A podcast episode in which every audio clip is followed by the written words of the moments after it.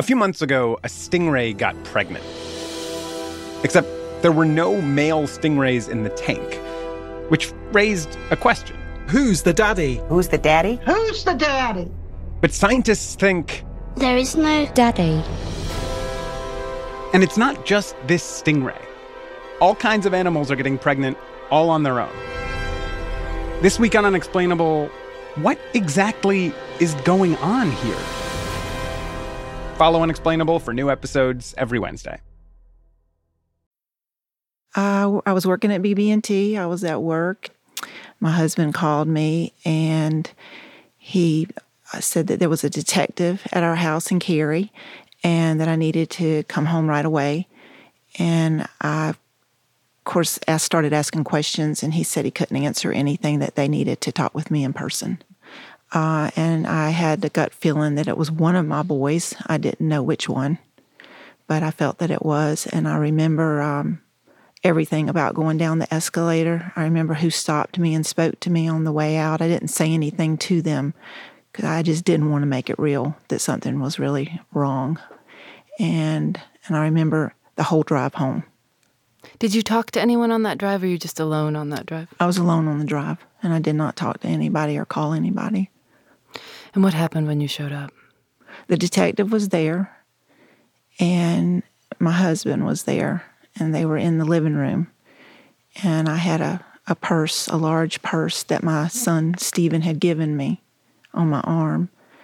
And he said that he hated to tell me, but that um, my son Stephen had passed away. And I remember dropping my purse. I remember it made a loud noise. And I had to sit down. I sat down on the couch, and then the detective came and sat down with me and started um, telling me how sorry he was. He was murdered on January the 26th, 2012, and he uh, was murdered at 6 o'clock in the morning. He was in a hotel room, and the lady that came to clean the room found him around 11. I didn't know until we did the medical examiners, but he had been shot twice. I only knew from the death certificate that he'd been shot once in the shoulder. Um, it was a robbery, and he resisted it, and the fight broke out, and he was shot. Um, and then on the way out, they shot him again in the back. So we believe he died at the scene fairly quickly. How old was he? 24. It was a life changer. Um, I'm not the same person that I was then. Stephen Curtis Hoyle is buried in the cemetery at Enon Baptist Church in Oxford, North Carolina. This is his mother, Frida McDonald. Today on the show, we're speaking with three mothers who are part of a group called Parents of Murdered Children here in Durham, North Carolina. Durham is a small town with a high homicide rate. We followed this group, Parents of Murdered Children, for a long time, hoping that they would speak with us one day. As you might imagine, this is a private group of people, and they felt mistreated by reporters in the past who knock on their doors with cameras looking for a soundbite. As we got to know them, they explained that it's not that they aren't willing to talk about their kids, it's that people don't really listen. I'm Phoebe Judge. This is Criminal.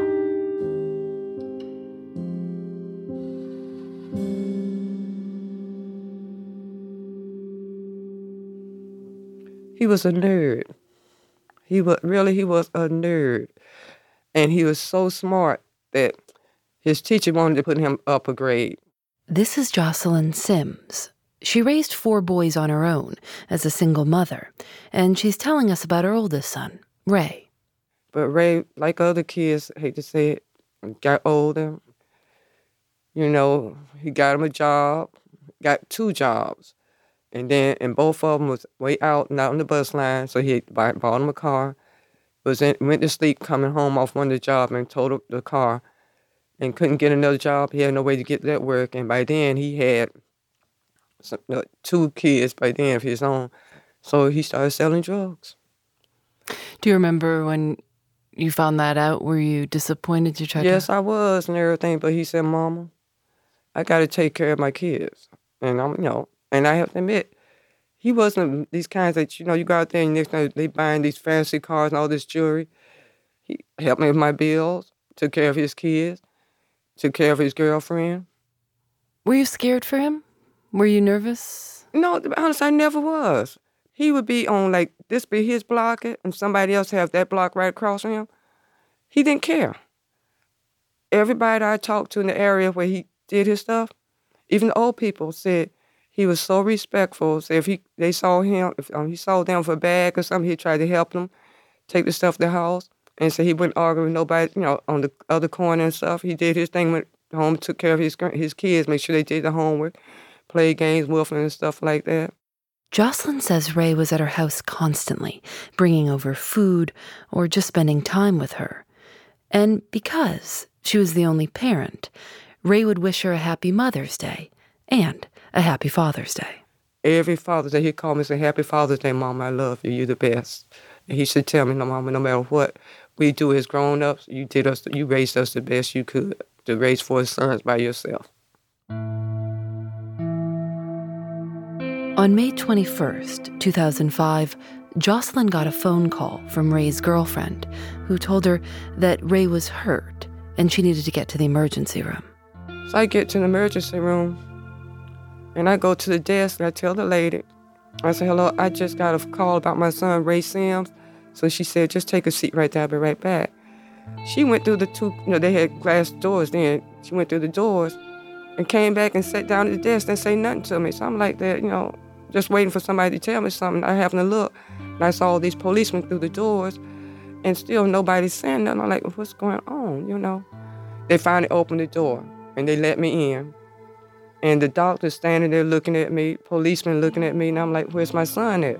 And they still not opening their mouth. They just looking at me like, you know, and I said, where's my where's my son? And the nurse came down and she um, she knew Ray. They, we always lived in the um, same area. And she turned me around and said, Miss Sims, I'm so sorry to Ray's dead. This is what happened. Earlier that evening, Ray was driving. He was talking to a friend on the phone when someone drove into him. Police believe that it was on purpose. And and he told the girl on the phone, he said, hold on man. He was at a stop sign. Said, hold on a somebody just ran into the back of me. And she, he still had the phone in his hand when he got out. And she said she heard him say, hey man, y'all y'all hit my car.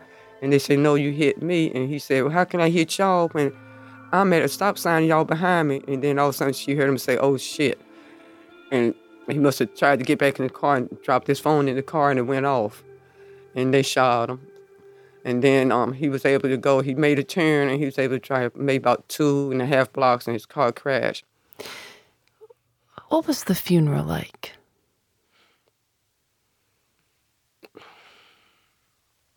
Full. He was popular. Yes, it was. He he had more women in there than me. Because he, he had so many women that loved him. Because even after he died, a, a, a friend of his had a child and named her child after him and stuff. But yes, I mean, it was full, you know, family and friends. So we had a cookout and celebrate his life, and we had black balloons.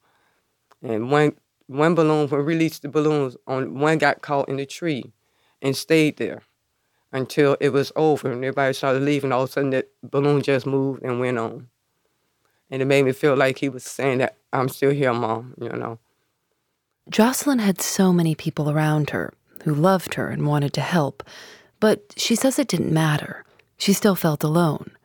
She found herself retreating, stopped going out, stopped seeing friends. All I wanted to do was talk about my son. And then I felt like they didn't want to hear that every time I came over, so I just stopped coming. You weren't branching out. Yeah, I wasn't branching out. And they would call me sometime to say, you know, say, come on, let's go out to dinner. We haven't seen each other for a while. And I said, okay. And the day that we go out to dinner, I found myself calling saying, no, I, I can't, I don't want to go. Like I said, when something like that happened, your whole life changed. And people look at you and they say, well, you got other kids, you'll be all right. They don't understand. It don't matter how many children you have. I have four sons. And I tell people now, I only got three-fourths of a heart because my other fourth is gone. And no matter how many kids I got, that can't be refilled.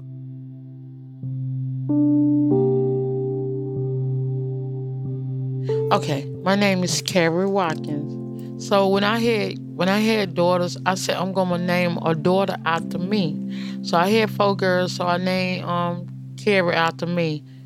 And she was funny. She loved she loved music. She loved music. She always liked to put her hand on the hip, you know. She loved, loved taking pictures. So Carrie Carrie was very funny, you know. Carrie Watkins was murdered on Friday, July 18th, 2008. She was 23.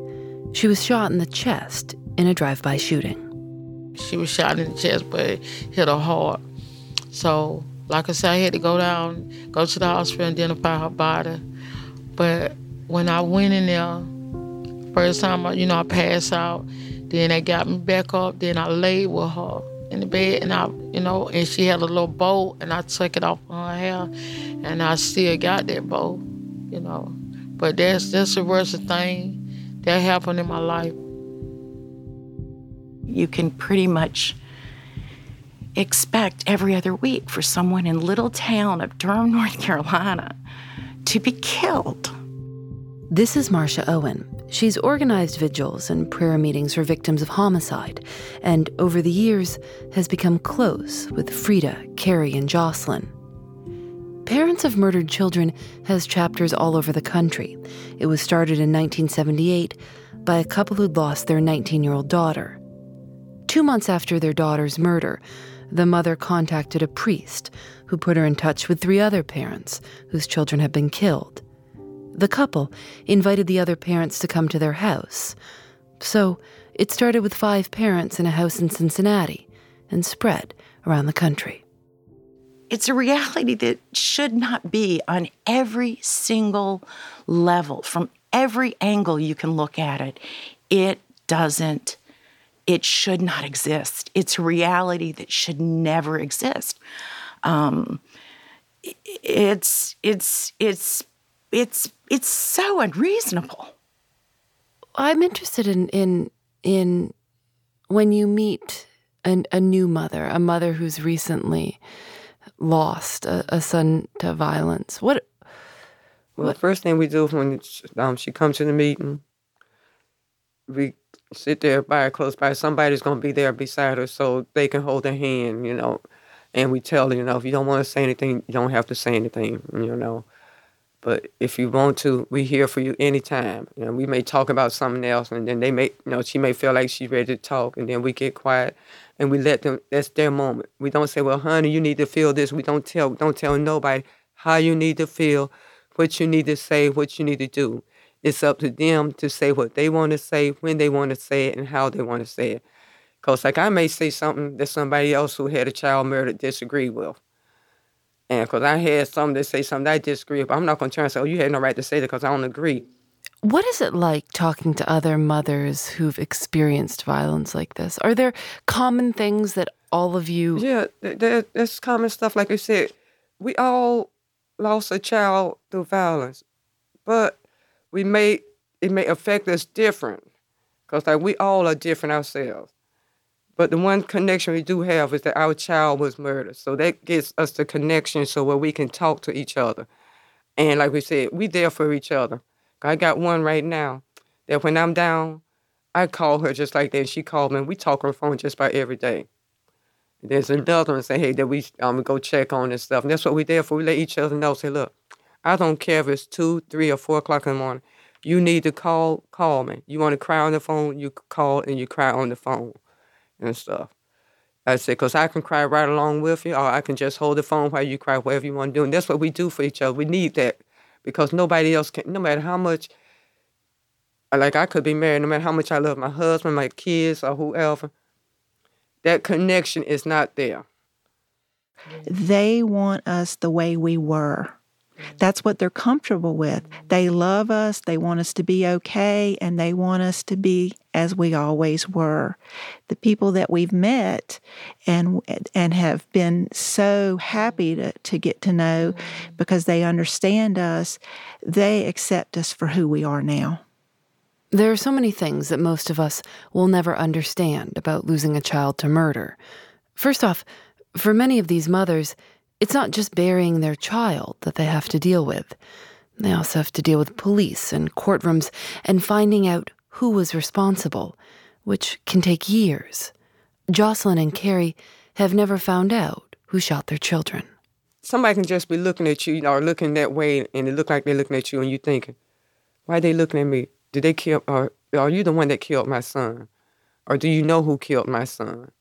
And that's what I go through. You know, every time I, somebody even look at me or whatever, or if I'm going in the store somewhere and I be looking, I be saying, I wonder did he kill them? And then I also think about how many more people have he killed.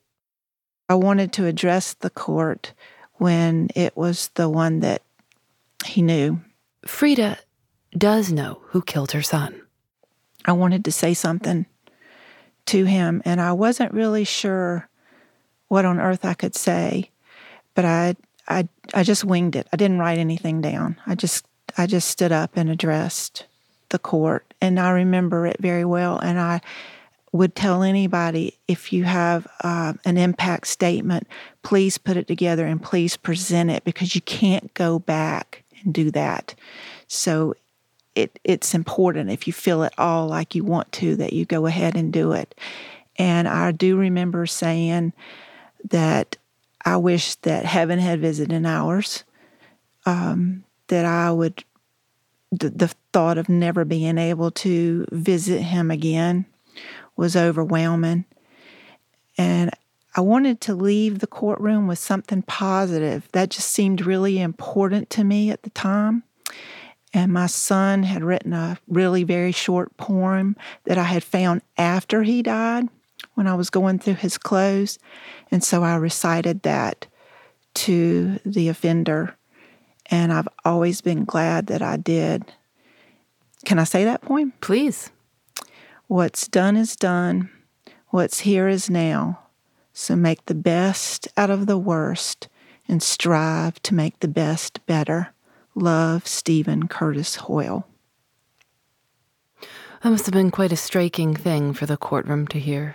The judge walked out. He had to take a minute. Did you look at the man in the eyes as you were? I did. Did he look back at you? He cried. Have you written to him since or had any contact? No. He, he wrote me once. I haven't been able to write back. I've never been ready to do that, and it's been six years. So it's very complicated. Yeah, absolutely. It's very complicated. And I think homicide opens the door to a lot of these kinds of struggles mm. because I can't tell you how many times I've been asked, Have you forgiven him? And so it becomes about me making another decision in my heart and my mind. And it's that's complicated, mm. very complicated.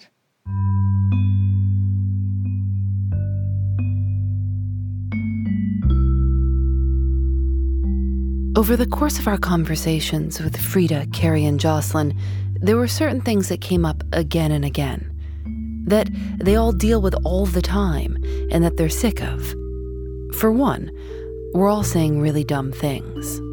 Well, you got other kids, or God meant for you, for that to happen, or God knew what was best. You know, He wanted your son with Him, or and we even have a, a preacher. Uh, preacher told me, God don't make mistakes he needed your son for something else. Like what? or even you know they turn around and say, well, oh he must have did something. I mean for him, you know, for them to shoot him. You know, was he arguing with them or did he was? It, I mean, just stupid stuff. You know. I think the idea that they, a lot of people start looking at the victim themselves and saying something about, well, what was he doing in that hotel room? Trying to find a way for it not to be something that could happen in, in their back door. And then main thing they want to do, like you said, first thing you do when somebody's murdered, oh, he had a record, he, and make it seem like the victim asked for it because of the lifestyle. Like I tell people, yeah, my son was a drug dealer. He wasn't a killer and stuff. But I mean, you got people who rob banks just because you rob a bank, that means you're gonna you're gonna be bad the rest of your life, you know, and stuff. I said, don't judge somebody by their record. I wonder when you meet new people and they ask if you have children. I'm always surprised that, that uh, it. Everyone asks, "Oh, do you have children?" Yes, Um, what do you say? they're in heaven. Yeah. I always say, you know, sometimes I I got four, four girls. I still say I got four girls. You, You know. include Carrie in I the. always, I say I got four girls, and then when if somebody say, Carol said she in heaven, And and I I always wear their names and I have their pictures on in a oh. locket. And so I I say, well, this is Stephen and Michael. And so I try to take out the uncomfortable part of it mm. because I always recognize that I make the other person uncomfortable. a burden that you don't want to put on anyone else. No, absolutely mm-hmm. don't. It makes them very uncomfortable. What do you want us to know, those who might be scared to meet someone who lost a, a child? Uh, how do you wish we spoke about it or handled it? remember them. Saying their name is it's always in our mind. We're always thinking about them. If it's their birthday, if it's the anniversary of their death, if it's when they would have just turned 30, it doesn't matter what the situation is to to see that person and not acknowledge that person that was with them for in my case 24 years that that impacted their life. The best mm. gift I ever had was my children. And and not to say, you know, I think about you and I remember the time that you and Stephen and I went down to the lake to to not talk about that anymore. It's like stripping you of the most mm-hmm. precious thing, which is your memories. I can see Ray sometime. Somebody can be dressed just like him at a distance, and I still will come out and yell out, Ray. And the only shoes he did wear was Timberlands. He, he didn't, I don't care what kind of year, how hot it was. He didn't put nothing on his feet but Timberland. He did not wear sneakers or any other kind of shoe. Even at his brother's wedding, he wanted to wear Timberlands. And I had to force him, no, you're going to wear some regular shoes for your brother's wedding. But my brother said I can wear them, I can get some black ones. You ain't getting no black Timberlands, you're going to wear regular shoes and stuff. And I was just glad that he lived to be in his brother's wedding, you know, because his baby brother had gotten married. And, and he was so proud of him and stuff, you know. Carol was funny, and she'd only get in the mirror when she put on her clothes, you know, because she she was a, she a pretty girl, and she would put up, put on her clothes, and she'd put her hand on her hip. I said, "You got it, girl," you know. So I got a lot of memory. I would tell her she was funny. You know, you could be sad or what going through. She'll make you laugh. Stephen was uh, he was very compassionate. He really loved his friends. He loved me. I, I don't know that anybody has ever loved me the way Stephen has.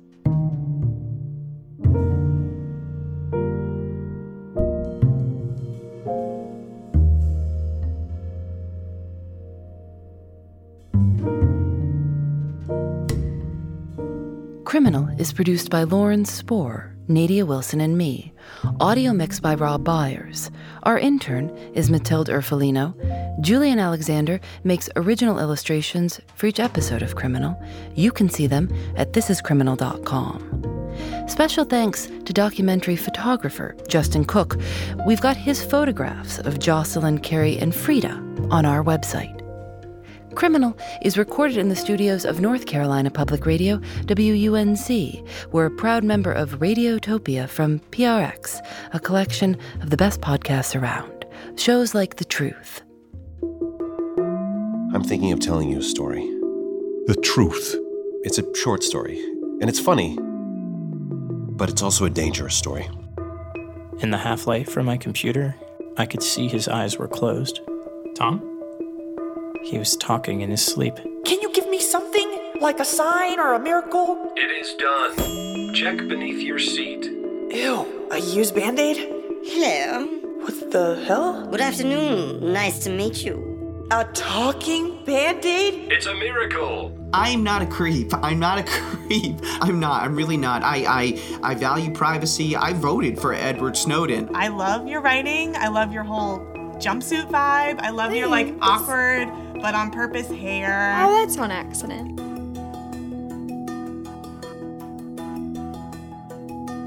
Do you ever wonder why we're here? That's not for us to decide. Yeah, you're right.